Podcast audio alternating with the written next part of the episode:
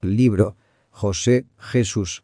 Una representación profética de la gloria del Señor Jesucristo y de su obra redentora. Por Win Malgo. Capítulo décimo. El camino de la salvación. Génesis 42. 1 al 21. Descended allá y comprad de allí para nosotros, para que podamos vivir y no muramos. Génesis 42. 2. En la historia de José encontramos vez tras vez un maravilloso pedazo de mosaico de colores gloriosos y nuevos cada vez que nos revela el camino de la salvación. La historia, pues, comenzó con Jacob enviando a su hijo José a sus hermanos.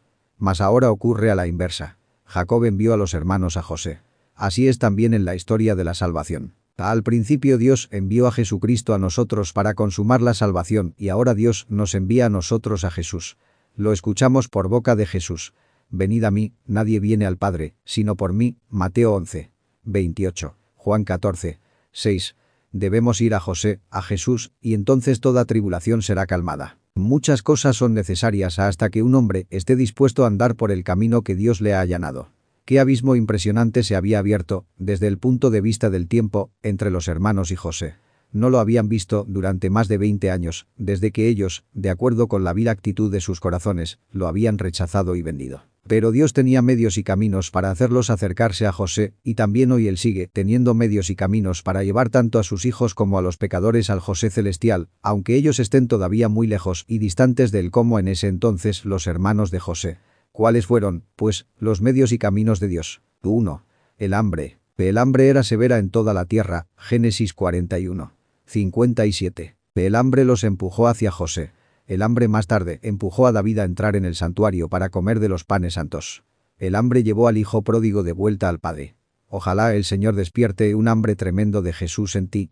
La miseria apremiante de hoy día es la tibieza mortal y el hartazgo de los creyentes que los lleva cada vez más lejos de Jesús. Fue el hambre que empujó a los hermanos a la dirección correcta. Hacia José, necesitamos un nuevo encuentro con él.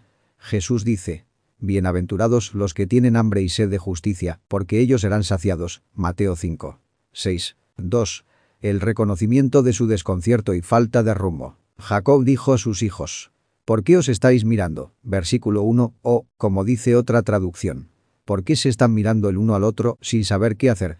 Todo lo que ustedes hacen no sirve para nada. Están arando y sembrando y regando, pero no crece nada. El hambre no se sacia, su tribulación tampoco es quitada comiencen, pues, a buscar de todo corazón a quien calmará su hambre. Al cristianismo de hoy día le falta la meta y la orientación.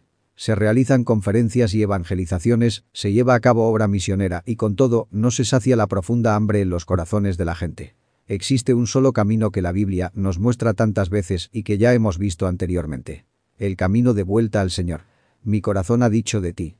Buscad mi rostro. Tu rostro buscaré, oh Jehová. Salmos 27, 8. Busqué a Jehová, y él me oyó, y me libró de todos mis temores. Salmos 34.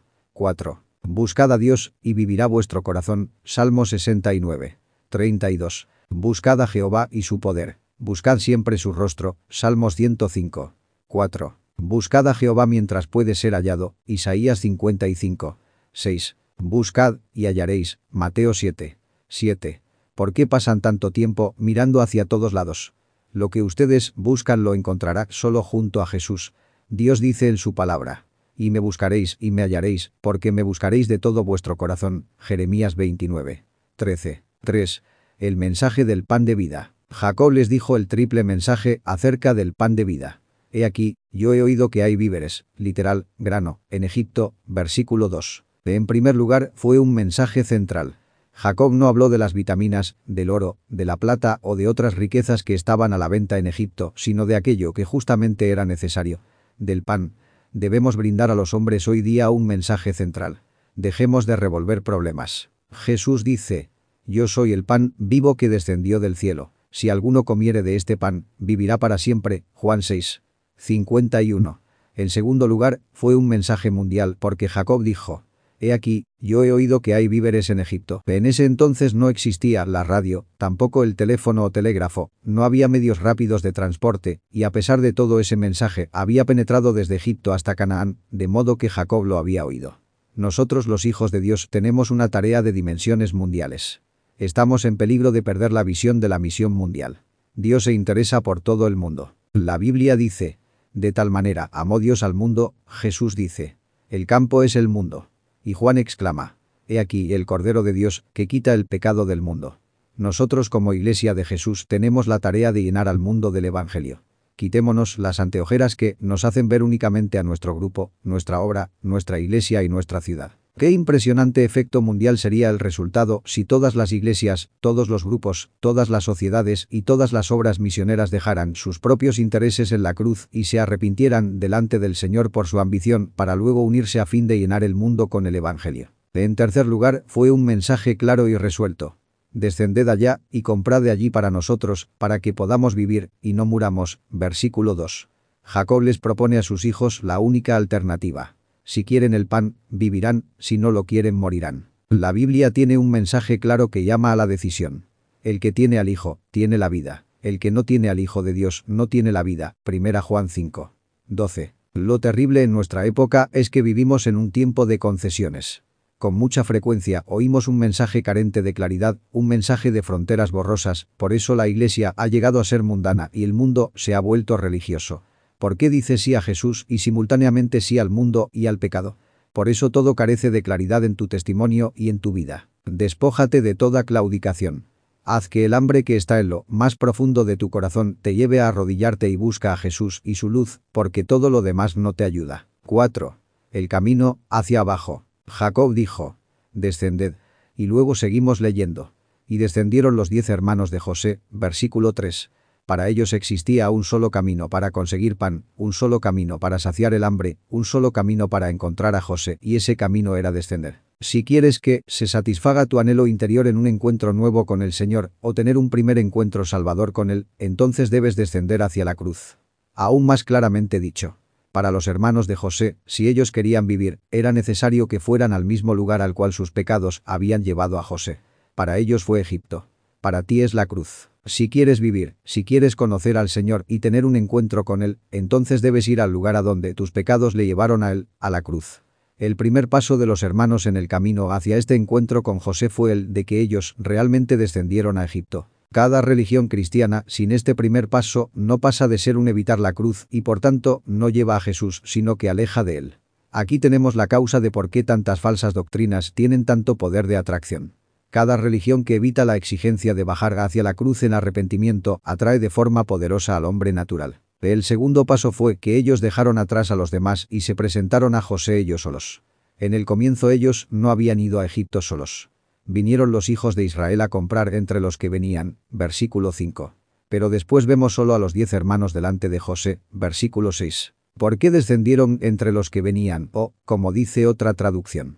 Ellos estuvieron en medio de los otros, querían permanecer en el anonimato. Podemos imaginarnos vivamente el miedo inconsciente de los hermanos.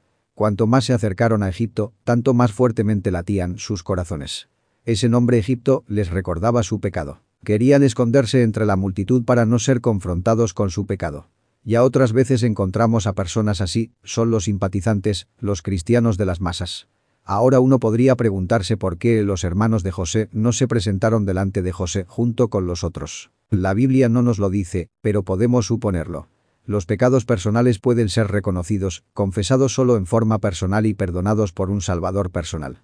Amigo mío, no te escondas detrás de los otros. No te escondas detrás de tu bautismo y confirmación. Y tú, Hijo de Dios, no te escondas detrás de tus anteriores experiencias con el Señor. Dios quiere confrontarte personalmente con tu pecado. O aún más claramente dicho. Sin arrepentimiento personal nunca podemos recibir la bendición personal y la salvación. Los hermanos querían pan, pero esto no fue posible sin quebrantamiento y arrepentimiento a fondo. Y ellos estuvieron dispuestos a arrepentirse, como se mostró más tarde. Pero, hay de quien busca la bendición de parte del Señor sin querer humillarse. Tal vez preguntes, ¿por qué no me oye el Señor? ¿Por qué no me ayuda en la tribulación? Él no te puede ayudar mientras que tú quieras permanecer escondido en el anonimato delante de Él y mientras no estés dispuesto a abrirle tu corazón y humillarte por causa de tus pecados secretos. En cuanto a esto, 1 Reyes 14, 5 al 6 nos presenta un ejemplo estremecedor. Cuando el hijo del rey idólatra Jeroboán se enfermó y estaba al borde de la muerte, el rey envió a su esposa disfrazada al profeta Ahías que era ciego. Quería la bendición sin arrepentimiento, sin romper con el pecado. Pero tan pronto como la mujer hubo atravesado el umbral de la casa del profeta, éste le dijo, entra, mujer de Jeroboam. ¿Por qué te finges otra? Y luego el siervo de Dios le anunció el juicio. El niño morirá. ¿Quieren ustedes que llevan a sus hijos a bautizar con eso o tener una bendición del Señor sin que ustedes mismos se arrepientan? ¿Qué esperan ustedes al tomar con reverencia la Santa Cena? ¿Quieren ser fortalecidos por el Señor sin romper con los pecados ocultos? Arrepiéntanse. Los hermanos de José estuvieron allí postrados delante de él, ¿y qué hizo José? En primer lugar puso a prueba su carácter interior, porque a pesar de que los conocía hizo como que no los conocía, y les habló ásperamente. Versículo 7. También el José celestial, el Señor Jesús, examina tu carácter interior. Engañoso es el corazón más que todas las cosas, y perverso. ¿Quién lo conocerá? Yo Jehová, que escudriño la mente, que pruebo el corazón, para dar a cada uno según su camino, según el fruto de sus obras. Jeremías 17. 9 al 10. Jesús, el Salvador exaltado, te mira ahora, pero debe hacer como que no te conoce y hablarte ásperamente porque todavía te falta la auténtica disposición de arrepentirte. Ojalá se derramara sobre el pueblo de Dios ahora, en este tiempo, un auténtico espíritu de arrepentimiento, para que llores por tus pecados. José llevó a los hermanos a dura opresión. Tres veces los culpó de ser espías, versículo 9, 12 y 14. Puede ser que entre mis lectores se encuentren personas a las que el Señor ha tenido que llevarlas a una dura opresión o tribulación. Si así es, no es lo más importante para ti salir de esa aflicción, sino que el Señor, mediante esa tribulación, pueda alcanzar tu corazón para que seas llevado a un genuino arrepentimiento. José puso a prueba a sus hermanos, fingió no conocerlos, les habló ásperamente, les culpó, pero sí los conocía. Vemos inmediatamente el primer resultado de esta prueba. José pudo constatar que sus hermanos, en el fondo de su carácter, ya no eran mentirosos, sino que habían llegado a ser sinceros, ya que, cuando él les hizo preguntas personales, ellos le respondieron exactamente conforme a la verdad en todos los detalles, versículos 10 al 13. Nota, el Señor quiere probar en primer lugar si tú eres sincero en el fondo de tu ser y si tú lo quieres ser, este será para ti el comienzo de un nuevo encuentro con Él. La prueba siguió adelante. José los hizo confrontar con sus sufrimientos. Los metió en la cárcel durante tres días. No sabemos si fue la misma cárcel en la cual José había sufrido durante más de dos años, pero sí sabemos que ellos comenzaron a pasar allí lo mismo que José había experimentado en una forma todavía más honda, por causa de sus pecados. No es casualidad que diga. Entonces los puso juntos en la cárcel por tres días, versículo 17. Aquí se nos recuerda la muerte de Jesús, quien pasó tres días y tres noches en el corazón de la tierra y luego resucitó triunfante. Nos hace recordar también a Abraham quien viajaba durante tres días junto con su amado hijo Isaac y vio desde lejos el lugar en que se tendría que sacrificar a su hijo. Y luego se le reveló el Señor de un modo tan maravilloso, devolviéndole a su hijo, al proveerle de un sustituto para él. Además nos recuerda a Jonás, el cual pasó tres días y tres noches en el interior del pez y luego vio la luz de la gracia sobre Nínive. Nos recuerda al pueblo israelí cuando el Señor le dijo a Moisés, Ve al pueblo, y santifícalos hoy y mañana, y laven sus vestidos, y estén preparados para el día tercero, porque al tercer día Jehová descenderá a ojos de todo el pueblo sobre el monte de Sinaí. Éxodo 19. 10 al 11. Cuando los hermanos, después de estos tres días, salieron de la prisión pasó algo maravilloso. Comenzaron a tener conocimiento del pecado. Verdaderamente somos culpables en cuanto a nuestro hermano, versículo 21.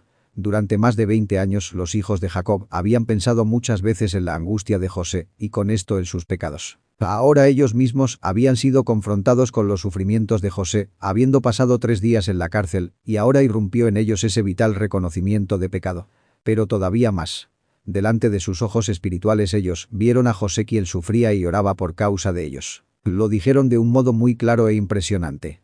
Verdaderamente hemos pecado contra nuestro hermano, pues vimos la angustia de su alma cuando nos rogaba, y no le escuchamos. Por eso ha venido sobre nosotros esta angustia. Versículo 21. Esta es la secuencia. Al principio José puso a prueba su sinceridad y luego su reconocimiento de pecado, y cuando este último comenzó a manifestarse, él no podía menos que volverles la espalda y orar.